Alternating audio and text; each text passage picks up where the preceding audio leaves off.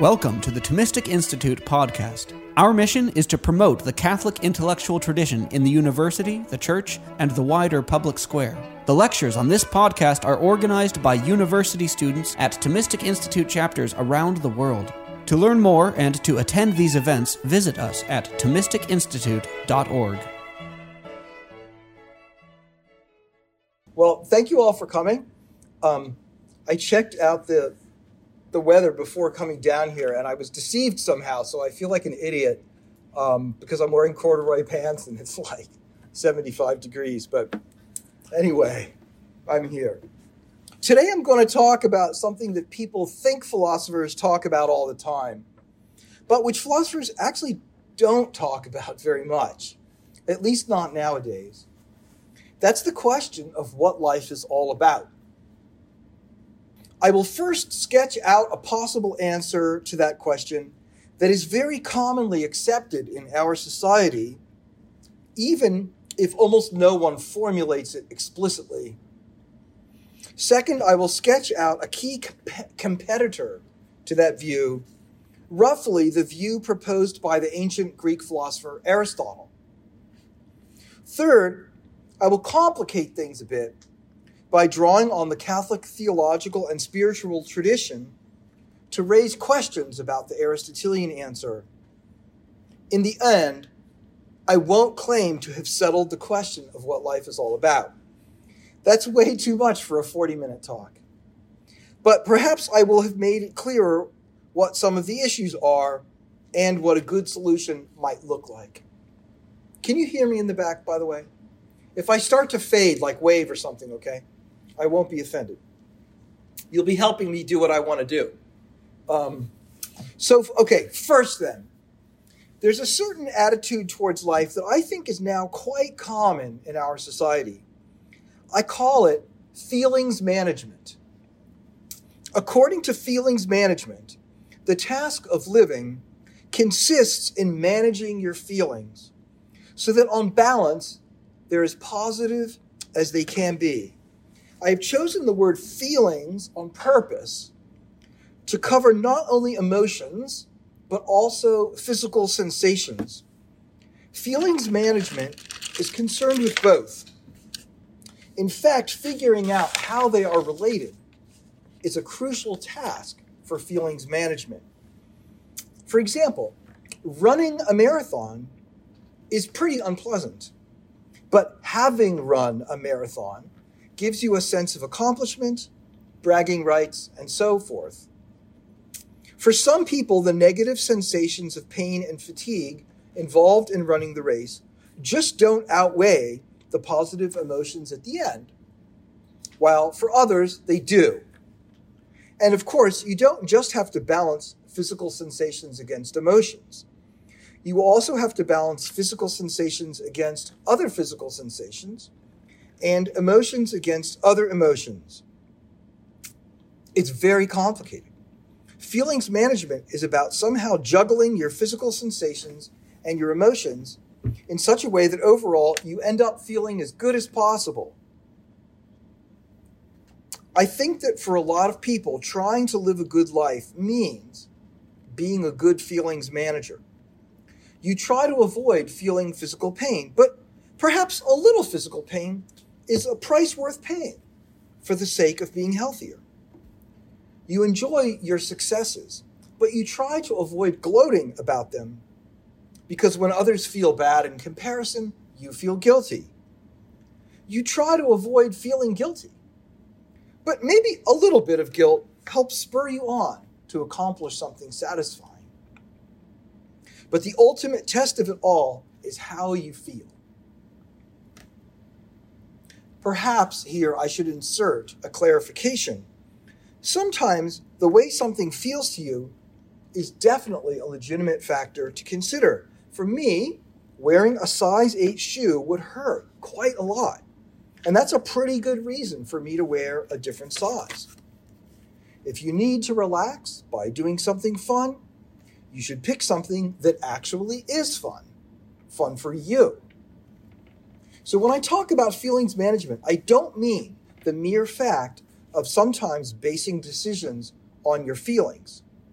I don't mean picking ice cream flavors based on what you like and what you don't like.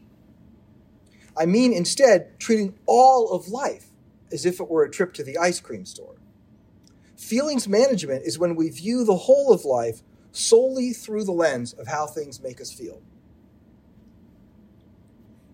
Now, notice, when I first gave the example of running a marathon, I noted that running a marathon seems to be a good choice for some feelings managers, but not but a bad choice for others. What works for you might not work for me because not everyone feels the same way about everything. So, to the extent that we think about life using the principles of feelings management, to that extent we will lean towards relativism. That's to say, towards the view that there isn't an absolute standard of what makes actions good or bad, or of what makes a life good or bad. If decisions and life choices are supposed to be made on the basis of how they make us feel, then there's no reason to expect there to be moral standards that hold for everyone. Even if there are standards that hold for most people most of the time, inasmuch as those standards lead to good feelings for most people most of the time, it seems plausible that there will be a few people out there for whom deviating from these standards will feel really great. Most of us don't like torturing cats, but maybe it's a real thrill for that rare person. And this I will mention in passing, would seem to be a weakness in the moral thinking of one of philosophy's most prominent feelings managers, namely David Hume who seems not to have worried enough about the possibility that acting for pleasure might lead some people to perform seriously base actions. It's not merely that feelings management as a life strategy seems to entail moral relativism as a matter of logic. It's also that feelings management makes moral relativism attractive and desirable. If a certain moral principle is too challenging, if I keep failing and feeling guilty, or if adhering to it means I'll have to miss out on pleasures I'm unwilling to give up, then I can just say that that moral principle isn't true for me. Moral relativism is great for minimizing and even eliminating guilt, which is a very unpleasant feeling. If, on the other hand, I like behaving in a certain way, then maybe I will decide that this way of acting is right for me. Once I've decided that, I will feel even better about that kind of action, and I will be more likely to persist in doing it. So, moral relativism is attractive to feelings managers. I have described feelings management as an approach to life, and I've claimed that it goes well with moral relativism now, let me add that it goes well with other kinds of relativism. Sometimes people say things like this Maybe God exists for you, but he doesn't exist for me. There's something extremely bizarre about such statements. If the word God is being used correctly here, then it's extremely difficult to see how God's existence or non existence could vary from person to person. Whether God exists or doesn't exist, surely it's the same for everyone. Nonetheless, people do say things like that. Why? Here's my suggestion thoughts about God affect some people's feelings in a pretty strong way, sometimes positively, sometimes negatively. That makes thoughts about God's sorry, that makes thoughts about God prime candidates for feelings management Perhaps some people use God and religion in general as part of their toolkit for feelings management. Believing in God, praying, and engaging in certain religious rituals gives certain people a sense of mission, a sense of consolation, and so forth. Other people, by contrast, find religion really stressful. It's boring, and when it's not boring, it's threatening. So for these people, God and religion are not helpful parts um, of a toolkit for feelings management. So when people say God exists for me, maybe what they mean is that believing in God is helpful as part of their feelings management strategy. And when people say God doesn't exist for me, maybe what they mean is that believing in God is not helpful to them as part of their strategy for feelings management. Maybe they even mean that disbelieving in God is helpful to them in this way. The point I'm getting at here is that feelings management fits well not just with moral relativism, but also with relativism about the very nature of reality. Relativism about what exists and what doesn't. I've given the example of belief in God, but it's not the only thing that this might apply to. Consider the question of whether there is a fixed human nature. Some people find this helpful, so they say it's true for them while others don't. So they say it's not true for them. If this is right, then it's interesting to note that somehow, for feelings managers, you don't believe things because you think they're true. You believe things because doing so helps you feel better. Different things give different people different feelings. And so we end up in a further and deeper kind of relativism, a relativism not just about right and wrong, but about how the world is. I presume you can tell I'm not a big fan of relativism or of feelings management. If I had a lot of time, maybe I could lay out some reasons for rejecting them. But you know, it has to be admitted, it would not be super easy. Usually, um, that's because deep philosophical issues are very hard to argue about. Usually, the way you try to settle a dispute is by appealing to a deeper principle. So, for example, you can sometimes settle a dispute in engineering by appealing to some principle of physics or chemistry. But in philosophy, pretty much by definition, you are trying to get as close to the foundations as you can. At a certain point, you can't appeal to principles any deeper than the ones you are considering because you've already hit the foundation. This doesn't mean that there's no truth about the matter, and it doesn't mean that the truth can't be discovered, but it does mean that making progress is very difficult. And I think that at this point, we're close to being in that kind of situation. So instead of arguing against relativism and feelings management, I'm just going to set them aside and move in a different direction I'm going to take it as granted that there's something implausible about them, and I'm going to explore alternatives. The first alternative, which you could call the human flourishing view, is pretty much the view found in Aristotle.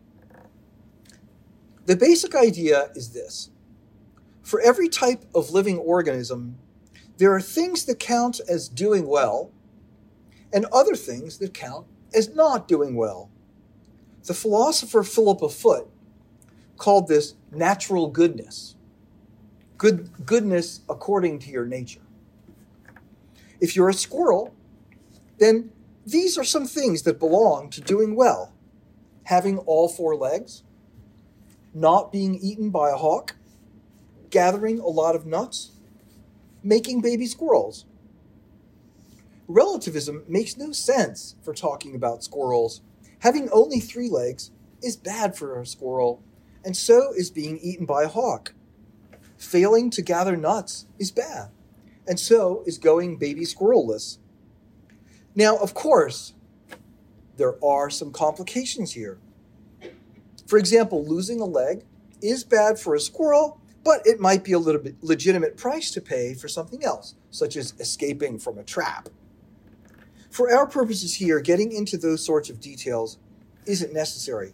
What's important to focus on is that there are good and bad ways for squirrel lives to go.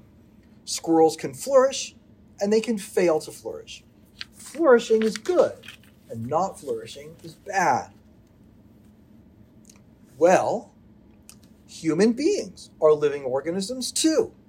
And so, not just for squirrels, but also for us there's a difference between what counts as flourishing and what doesn't.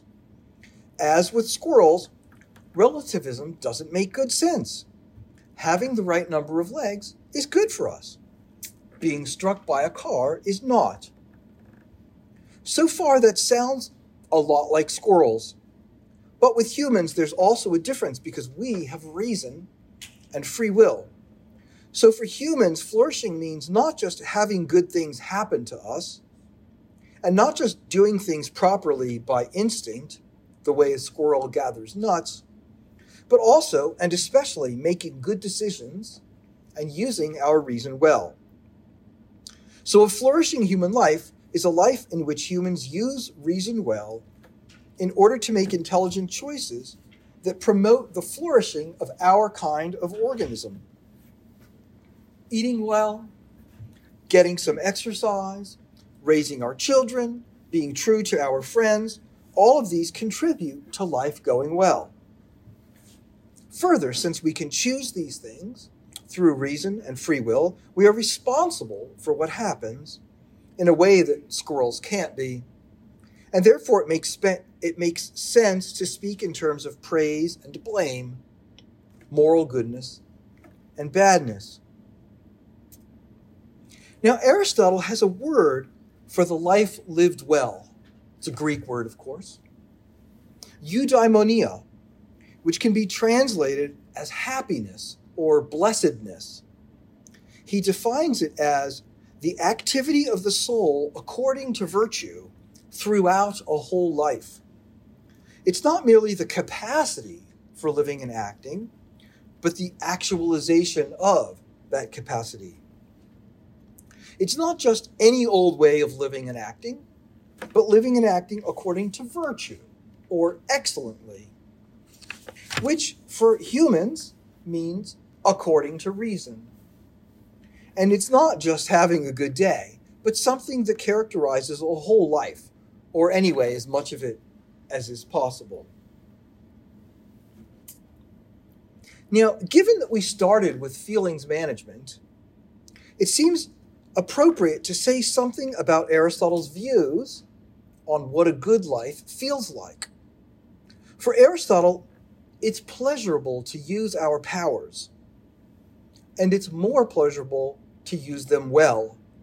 And it's more pleasurable still to use them on the best objects.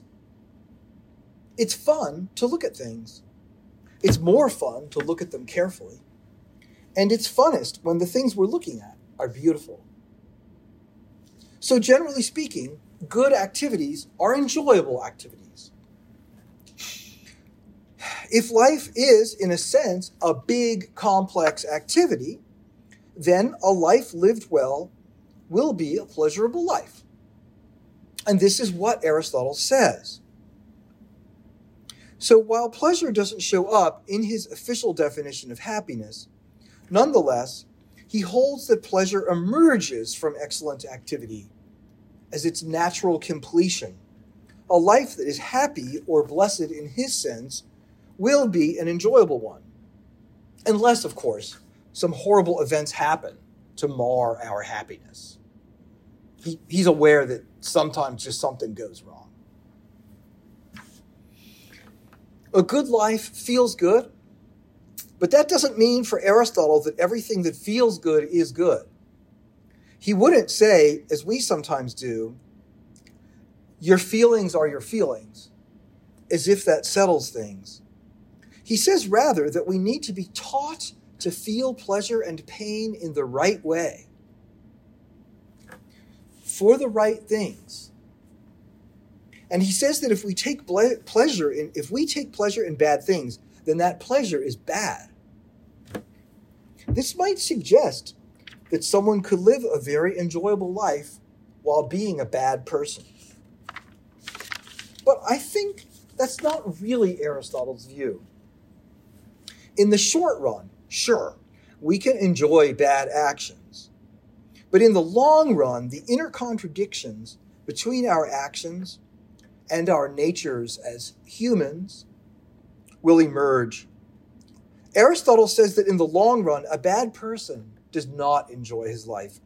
He doesn't like the kind of person he has become, and he is, so to speak, unable to be a friend to himself. It's as if he can't stand his own company. From Aristotle's point of view, then, the point of life is to live in a way that best actualizes human nature. Morality is a matter of flourishing.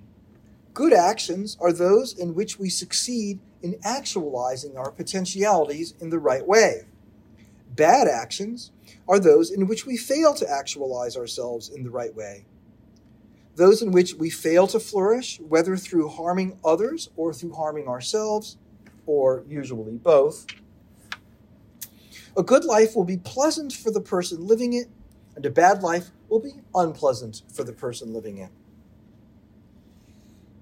If Aristotle is right, then, feelings management is the wrong approach. The goal of life isn't to feel good. The goal of life is to live well. In the long run, the feeling good part will probably take care of itself, but it's not what we should be aiming for. Interestingly, this seems to line up, to some extent anyway, with what psychologists nowadays call the paradox of pleasure. People who aim at pleasure often miss it, while people who aim at doing things well have a pretty good time. So, that is a rough look at Aristotle's view of what life is about. It's not about managing our feelings, but about living excellently. I think this view makes a lot of sense. It connects to our natures as living organisms, and at the same time, it highlights what is distinctively human, namely reason. It makes clear why living for pleasure is beneath us and yet it finds an appropriate place for pleasure. Nonetheless, I think it has to be said that from the Christian point of view, this Aristotelian vision is incomplete. According to Christianity, we can, by God's free gift of grace, live a higher kind of life than the one that Aristotle envisions supernatural infusion of a divine gift makes it possible for us to live on a supernatural plane, to love God above all things, and to love things other than God insofar as they are in accord with God's will for us, and thereby ultimately to live in a way that is worthy in God's sight. This is emphatically not a case of natural goodness, but of supernatural goodness. It's brought about by divine grace acting on our nature, healing it from sin, and raising it up. Now, explaining the relationship between the goodness of our nature and the goodness we receive through grace is a very tricky task. It's one of the toughest theological problems, and a lot of disputes have arisen over it. For our purposes here, I think it's adequate to just keep our eye on the idea that whatever the pre- precise relation between nature and grace is, the natural actualization of our natural capacities isn't enough for true and full human fulfillment. Let me say that again. From the Christian standpoint, living according to natural goodness isn't good enough. What counts as the best way to live will look different for Christians. The good life, as imagined by David Hume, the poor man, or even Aristotle, will be different from the good life as imagined by Aquinas or other Christians. But, you might ask, different how?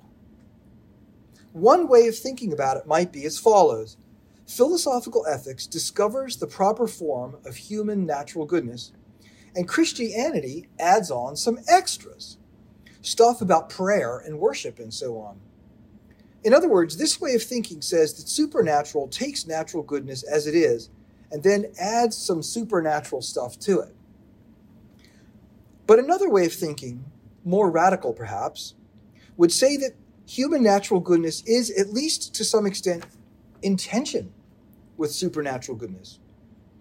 So that if we want to attain to supernatural goodness, we have to give up on some natural goodness in favor of something even better. It's not an easy question. But whether or not Christianity's vision of a supernatural spiritual life is in tension with a true and perfectly correct understanding of human natural goodness, Christianity's vision is certainly in tension with the understanding of human natural goodness that people usually have. And by people, that might include us. Even if, in some theoretical sense, the gospel isn't in tension with philosophical ethics, it's certainly going to be in tension with ethics as they are commonly understood.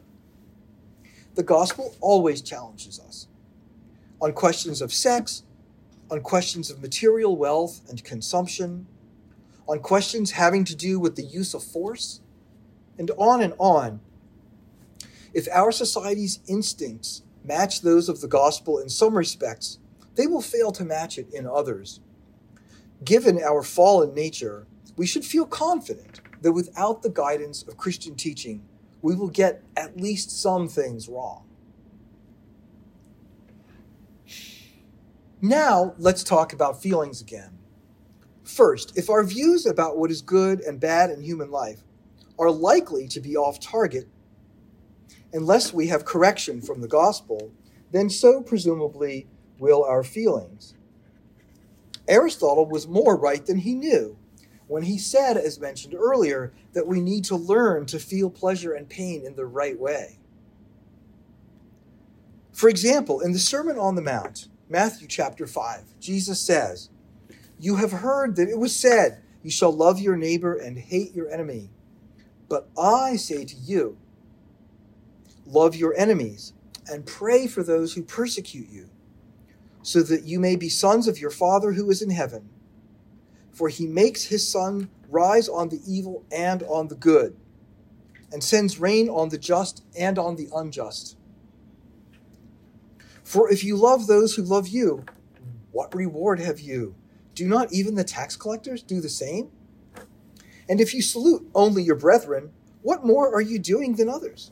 Do not even the Gentiles do the same? I find it hard to escape the thought that Christ here is talking not merely about showing love to enemies on the level of outward action, but also about feeling well disposed towards them, even if we should still hate their bad actions. He's talking, I think, about re educating our feelings away from what seems natural and normal to human beings to something that is more divine and indeed, the very next verse is, You therefore must be perfect, as your heavenly Father is perfect. And let's face it, a re education of our feelings won't be fun or easy. We'll have to learn to stop enjoying some things we currently enjoy and to enjoy things we currently don't enjoy, or at least put up with them. This business about loving our enemies is only one example. The gospel might call us to take less enjoyment in consumer goods, or to walk away from certain kinds of sexual relations, or simply to focus less on that person whom we all find so incredibly fascinating, namely oneself. Coming to, li- coming to live in a Christian way will surely bring joy in the long run, but there's no special reason to think that it will always be short. Sorry, there's no special reason to think that it will always be fun in the short run. These are kind of good thoughts with Lent coming up, right? Okay, now I want to make a second remark about feelings. This one is tougher to get right, and it leads into deep waters. I certainly don't speak with confidence. But anyway, here goes. In the Christian tradition, there's an important role given not only to joy, but also to suffering. And also an important role given to something that is neither suffering nor rejoicing, but just plain blahness, dryness, or aridity is what it's usually called. In spite of what Aristotle says about the way in which pleasure naturally follows upon virtuous activity, it seems to be part of the Christian spiritual tradition to say that suffering or aridity can play a role in our growing closer to God. Consider the fact that we all have attachments to created things, and that sometimes those attachments are inappropriate. We tend to love things regardless of whether God wants us to. That's a problem in itself, and it creates the danger that sometimes we'll love things even when God wants us not to. The world is good and beautiful, but it's also a kind of trap. Like children on their birthday, we sometimes love the gifts more than we love the giver. So when things we used to enjoy become flat and uninspiring, or when life hits a crisis and we go through a period of suffering, this can be an opportunity for God to wean us from our attachments.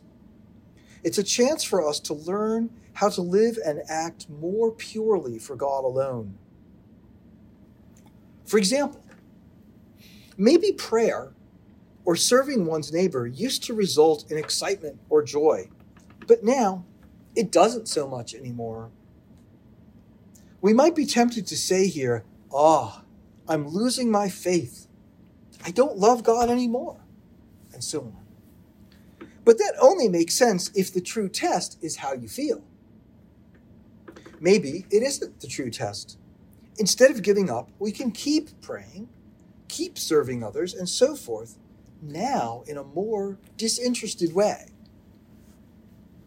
Whereas before, we might have been motivated, at least in part, by the pleasure we get from prayer and service.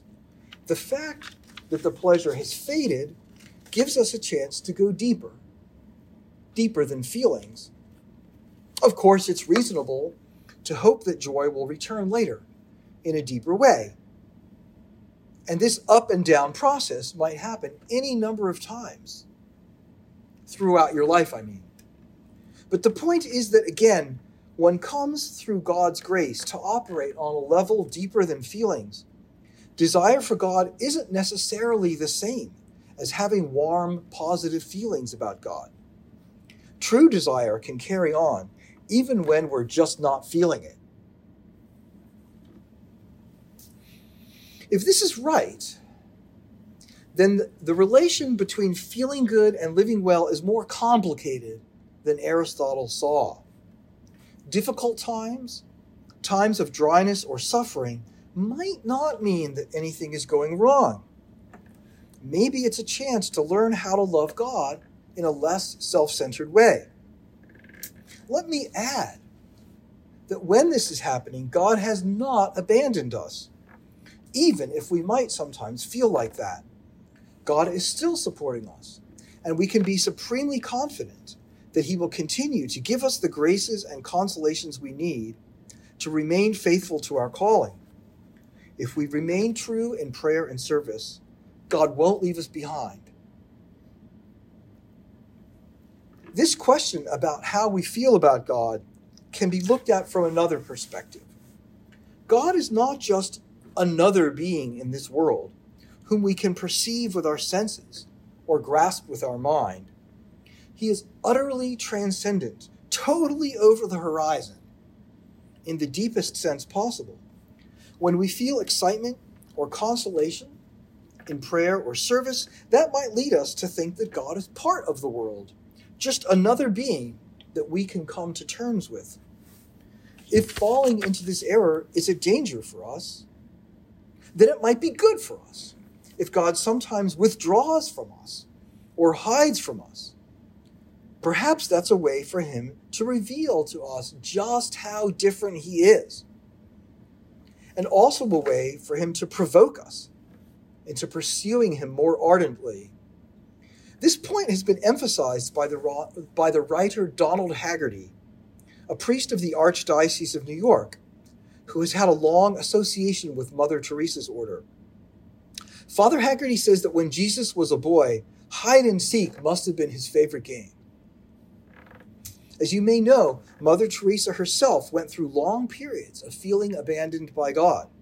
Throughout, she stayed faithful in prayer, and she also stayed faithful in extremely generous works of charity.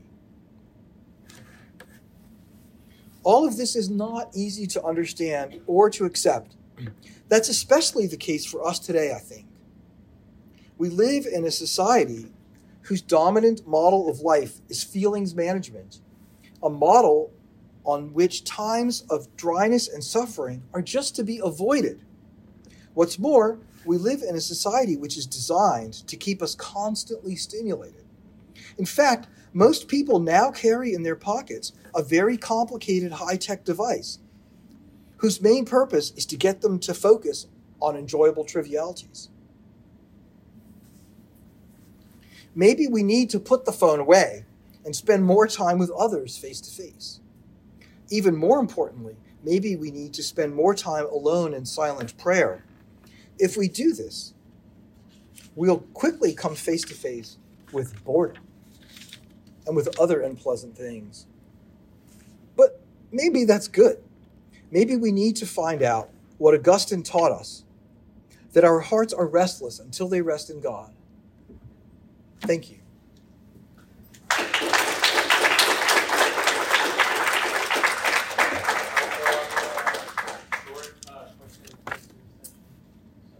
This is the fun part for me. What are the main religion in secularism? Oh, Like, where does that come from? that's a great Was question. Yeah, I mean, I guess it wasn't always the case. I mean, on one level, it's just part of fallen human nature, right? Everybody wants to have fun. No one wants to be bored and suffer. So it's always a potential that's there. Um,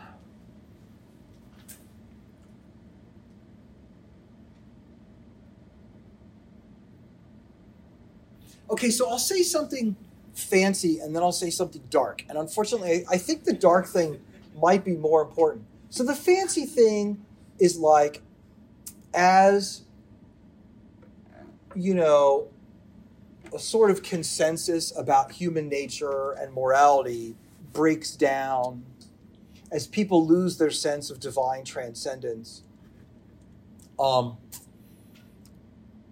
which has been going on for i don't know hundreds of years really um, then that sort of sturdy sense that there's a right way to do things just seems fainter to people. And so they start following their own desires. Cultural, imaginative vision. for Yeah. Okay. So that's that's the fancy thing. So the dark thing is this.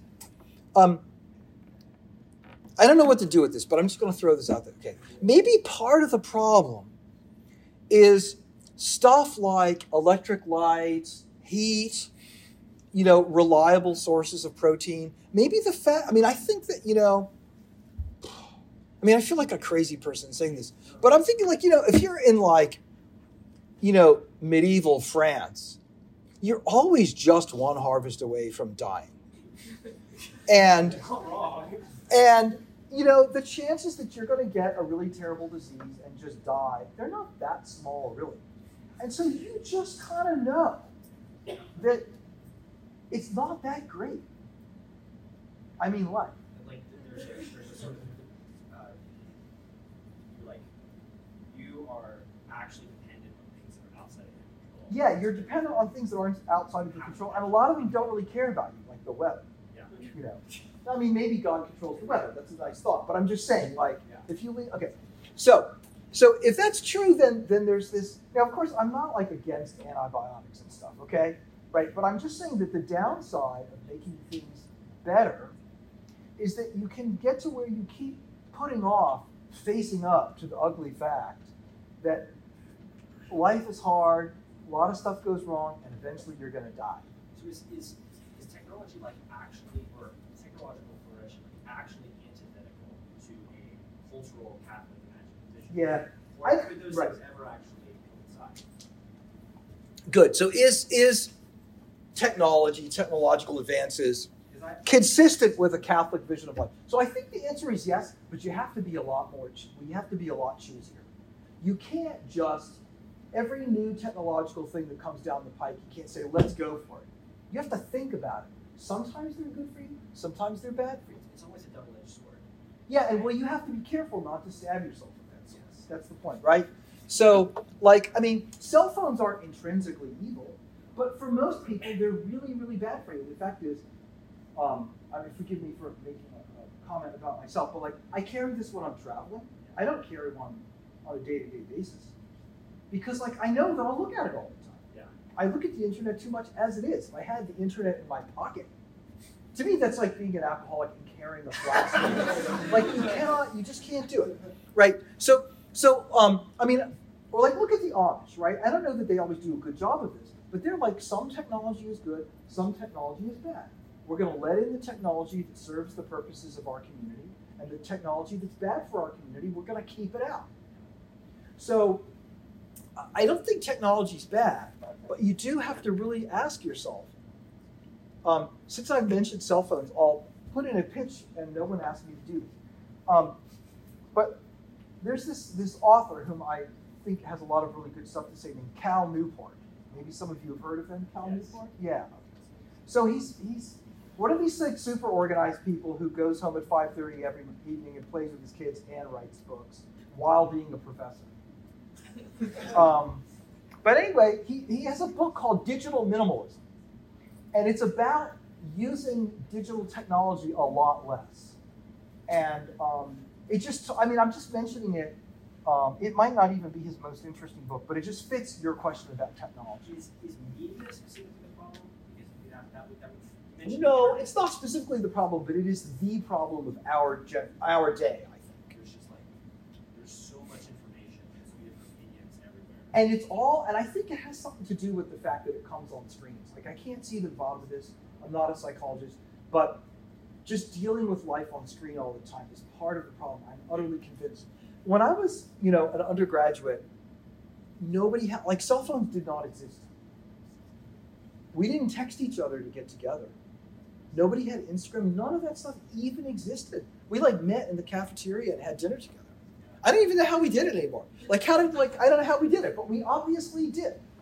So um, so I think it's the big challenge of our generation. But it's it's media, you know, social media and cell phones and all that stuff only accentuate basic human problems. They accelerate problems that humans already have had ever since the fall. As AI gets better, do you think? like- Sorry, I can shut up. There's someone else Yeah, I'll, I'll move on. Okay. Because I can talk for like an hour about it. Yeah. Um, it's kind of going off of what he was saying in this uh, conversation, but I was talking with a friend a while ago, and he was explaining. Well, he wasn't explaining, but he had this saying. I don't know where it's from, but he said that hard times make good men, and yeah, like easy times make Yeah. like weak men. Yeah. I feel like that's like the quintessential Yes. part of this Yeah. conversation. Yeah. So just- hard times sometimes make good men. Sometimes they break. It's, no, I think it's a difficult thing, and you sometimes have to decide, right? Like, is this something that I should do? This like, here's something really bad that's going to happen. Should I just like face it? Not always. You know, like if it's really cold, sometimes you should just close the window. That's okay. You know, you don't have to sleep in the backyard when it's below freezing. Maybe you should. You should think about it, but maybe not. But but so I think there's a lot of truth in that. But um, like a lot of true sayings, it's kind of exaggerated and, and, dangerous. But yeah, um, if we're always running from hard things, that's that's definitely bad. Sometimes you just kind of have to face it. And in a way, everybody knows this, right? This is why we like sports. You know, we, we like hearing about people playing, like playing on, you know, with injuries. You know, if I was like, oh, my knee hurts, you'd be like, you sit down. You know, you should take the bus. I'm like, yeah, you're probably right, right. But, um, you know, when people are doing it on TV, we're like, go, go. Look, he's limping. I'm excited, you know. Right, but it's because we recognize the value. Yeah, even if it's slightly crazy. Uh huh. Alright, so I sort of have kind of two comments. One that's relevant to this discussion and one that is more towards the talk. Uh-huh. For the first one, I'll try to keep it um, a bit briefer, but what I uh, what I had to say was that it's impossible to consider a view of morality without considering the social contexts and forms which are responsible for its origin and development. Yeah. And in particular, with this feelings management stuff, asking because his first question was, um, how did it originate? you have to consider the social forms uh, that perpetuate it and that which it benefits. And consider that also, I think you see this a little bit in the talk itself, because for a talk about morality, there was very little discussion of community. It's all it was you know sort of all about ourselves, either our feeling view or our view of achieving something personally for ourselves.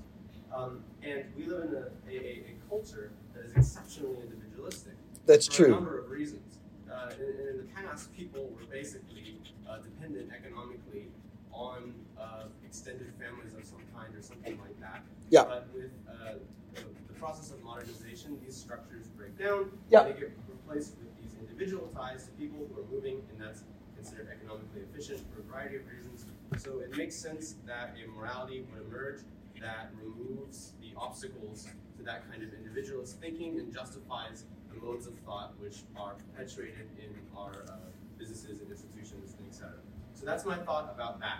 Uh, second thought is um, back to the difference between the Christian morality and Aristotelian um, morality, which you uh, sort of, I think, tell me if I've explained this wrong, but the first difference you pointed out was that sometimes in Christianity, basically, it's good to suffer, or sometimes things that are good for us that like that we may say are good for us by our nature, we have to give up a little bit and do other things because God says there are other things that are even better for us, right?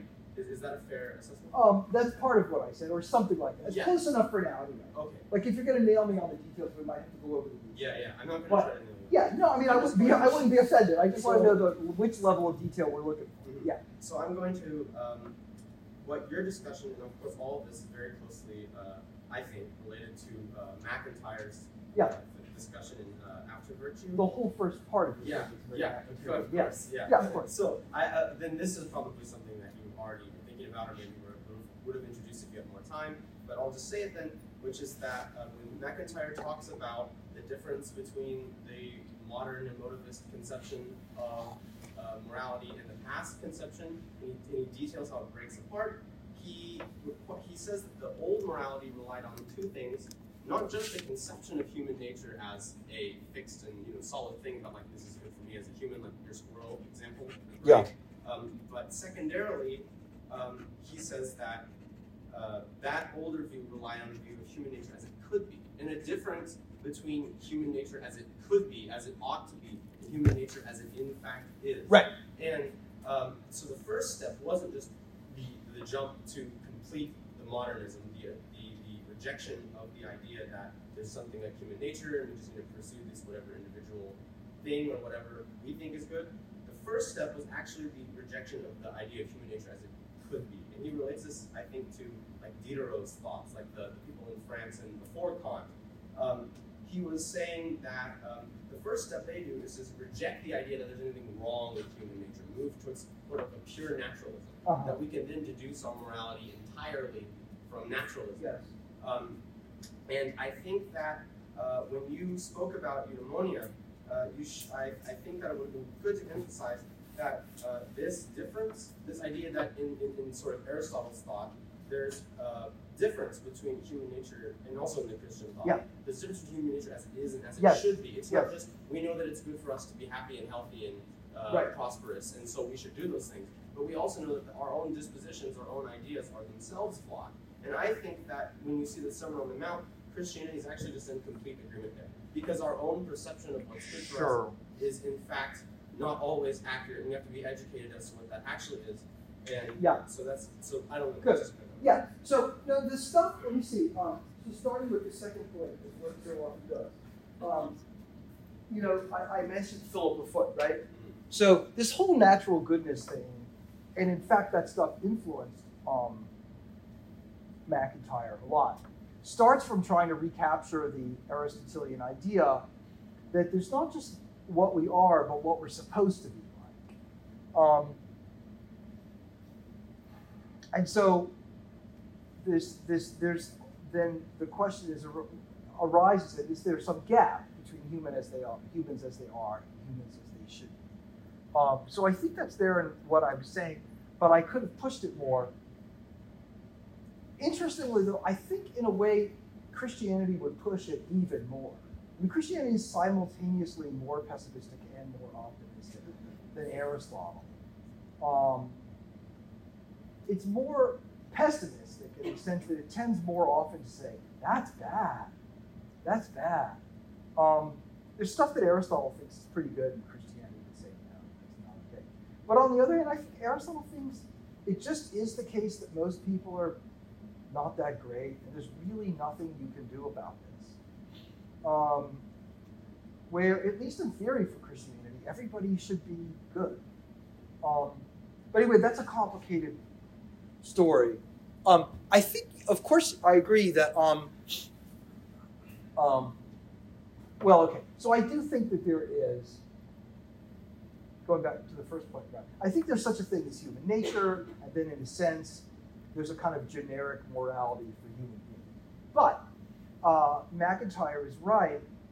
Uh, this is Alasdair MacIntyre, um, who's taught at like 20 different universities. Um, uh, but he wrote a famous book called After Virtue, uh, several other books, but that's the one that really hit the charts, so to speak. Um, um,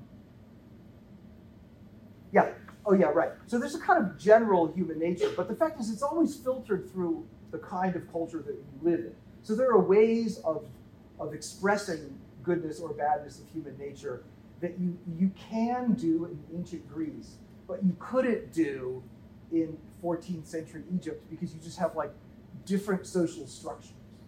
Um, you know, like there's a way to be a good human in, you know, the court of Louis XIV. And none of us can do that because we just don't have, it's fine with me, but I mean, like, we just don't have that kind of cultural structure. We wouldn't know how to, we'd sort of be playing and we would really be bad at it. Um, so I think that's true. And I think it's also true. Um,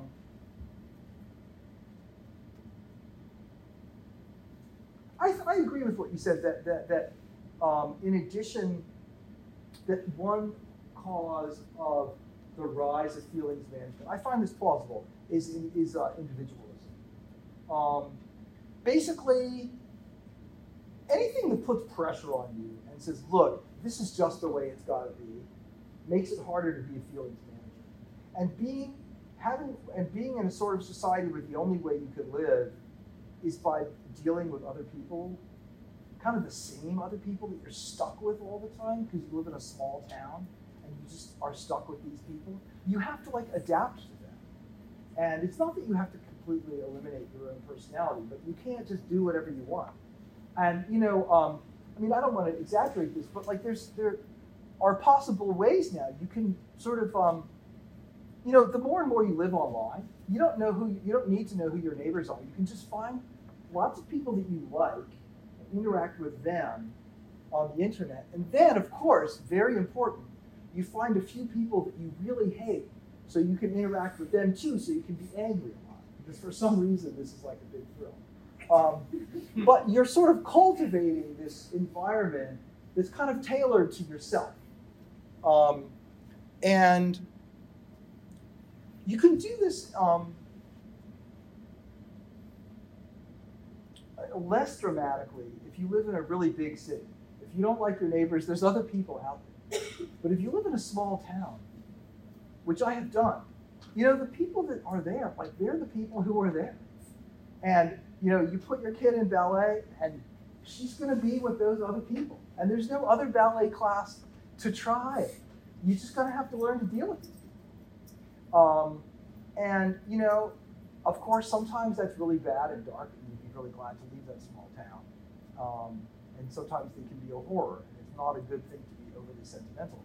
But there's something good they, they can make for hard times in the good way. So, I mean, I think that's a complicated story, but I think you're right that, that um, individualism, probably stoked by urbanism and capitalism, is part of this. I think that's going to be right. Were you guys talking about capitalism? Yeah. Yeah, yeah, yeah. we were waiting for that. Yeah. It's we just wanted to acknowledge that because it was sort of just like the whole death of God thing was sort of around individualism and not just having that discussion that capitalism. Yeah, it's funny because like it depends so much on what you mean by capitalism, right? Like suppose I say, look, I would like to be able to like make some lemonade and then say, here, would you give me 50 cents and I'll give you a lemonade? Okay, that's capitalism. That seems okay. Why should that be illegal? So if that's what capitalism means, it's fine. But then these other things happen and they're capitalism too, and then you're like, whoa, this is maybe not so good for our society. So it's a very difficult thing to think through. Um, most of us, what? I said intersectional. Yeah, yeah, yeah, right. So shockingly, it turns out that life is very complicated. All right, Yeah. We have time for one or two more questions. Oh, oh my gosh, there's three hands now. I can't handle it. you like a, okay, one, like a three-word? You choose. I can't handle it. You have a three-word question? Okay, yeah, you, and then the quick time you. So Sorry. Should a believer ever actively pursue suffering? And if so, is that just another attempt of obtaining sort of good feeling? Um.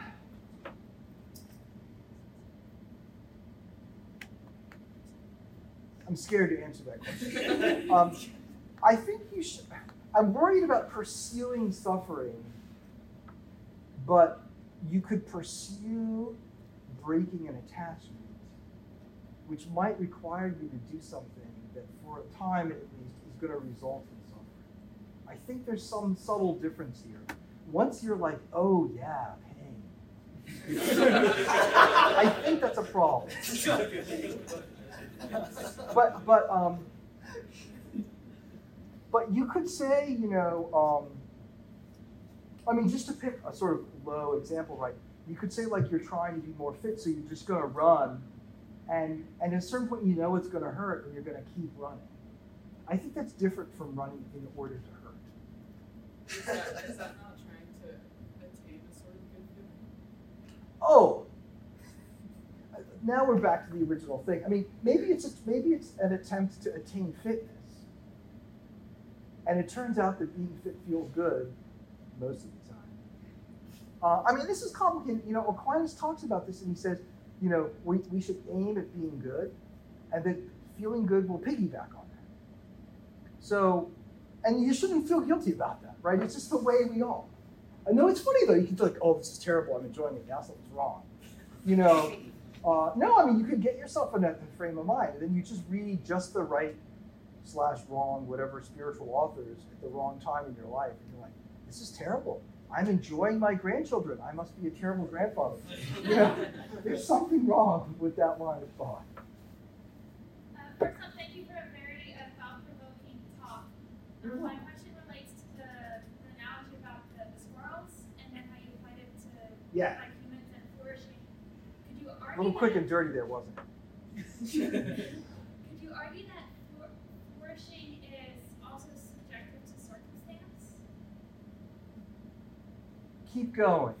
So, for example, um, in because I'm from a small town, and for a lot of my friends, flourishing was just graduating high school. Right. But then you go to a you know a bigger city where, or maybe a better school system, and flourishing meant you were going to go to go to college. Yes. So at that point, flourishing would be it's sort of partially okay. What how do people define flourish, flourishing? But then also, what is what is someone capable of doing that defines flourishing for them? Yeah. Okay. So there are. I can think of at least three issues here. One is simply when people are in different circumstances, different things seem to them to be what flourishing amounts to. And I think that one has to be open to the possibility that sometimes people are, are too limited in what they're imagining as possible. Um, another thing is that depending on what your, your social circumstances are, certain ways of flourishing are just available or not. Right? So if you live in the right kind of village, you can have um, country dances with your neighbors. And if you live in a different kind of place, nobody knows how to do it. And if you proposed it, they would beat you up. So like that's just not available to you. Right? So that's a different way in which it's kind of varies from circumstance. And I can't remember what the third thing was. Uh, maybe it'll come to me. We can talk after. Okay. Yeah, so my question is related to you were talking about um, as your example of kind of prayer as these moments of spiritual dryness that are actually informative and um, growing. But I, I would hear a lot of people that say at a certain point it is a sign of actually vice if, for example, you continue to try to pray for empathy or for growth, and yet you eventually don't have those feelings or that kind of virtue, you know, formed in yourself. So how would you um, negate this period of dryness versus a period where you're actually, it's actually a vice or, or a problem that you're um, not actually having feelings or emotive uh, things like that in response as a virtue. Kind of Wait. So at first, at first, I was getting confused because I thought you were talking about finding prayer itself dry. That's not actually what you were driving at. I don't think. Well, in other words, if I go through a dry period, maybe that's fine. But maybe after after a long time, I still find my kids boring. At a certain point, that's like not that's not a good look.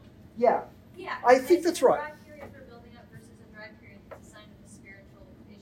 yes, I, I think that's right, and I don't. There's no formulaic answer to it. I mean, being having a kind of I wouldn't want to say that having a kind of dryness in one's emotional life is itself a good thing. It's pro- I I, I, it might even be best to say that in itself it simply isn't a good thing, but there's a good thing that can come of it, um, and that maybe this is the dangerous part now. Maybe God sometimes kind of allows it to happen for the sake of the good thing that can come out. That's a dangerous way to talk, but I don't know. It's all we already know that God allows evil to happen. There must be some reason. Okay. So, all right.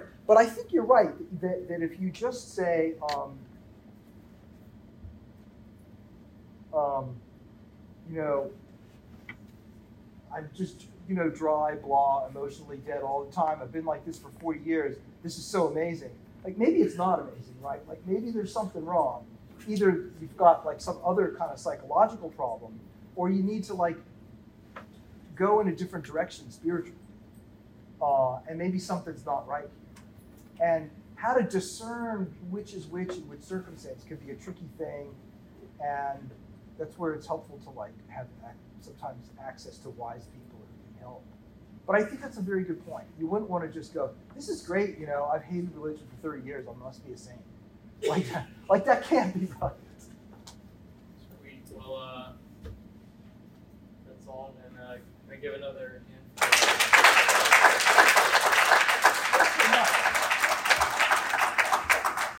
Thanks for listening to this lecture on the Thomistic Institute podcast. The generosity of people like you makes this podcast possible. If you enjoy these talks, please consider showing your support at www.thomisticinstitute.org/donate. Your donation of even a dollar helps us reach more college students and many others with the powerful truths of the faith and it ensures that we can keep publishing top notch lectures on this podcast. Thanks a lot.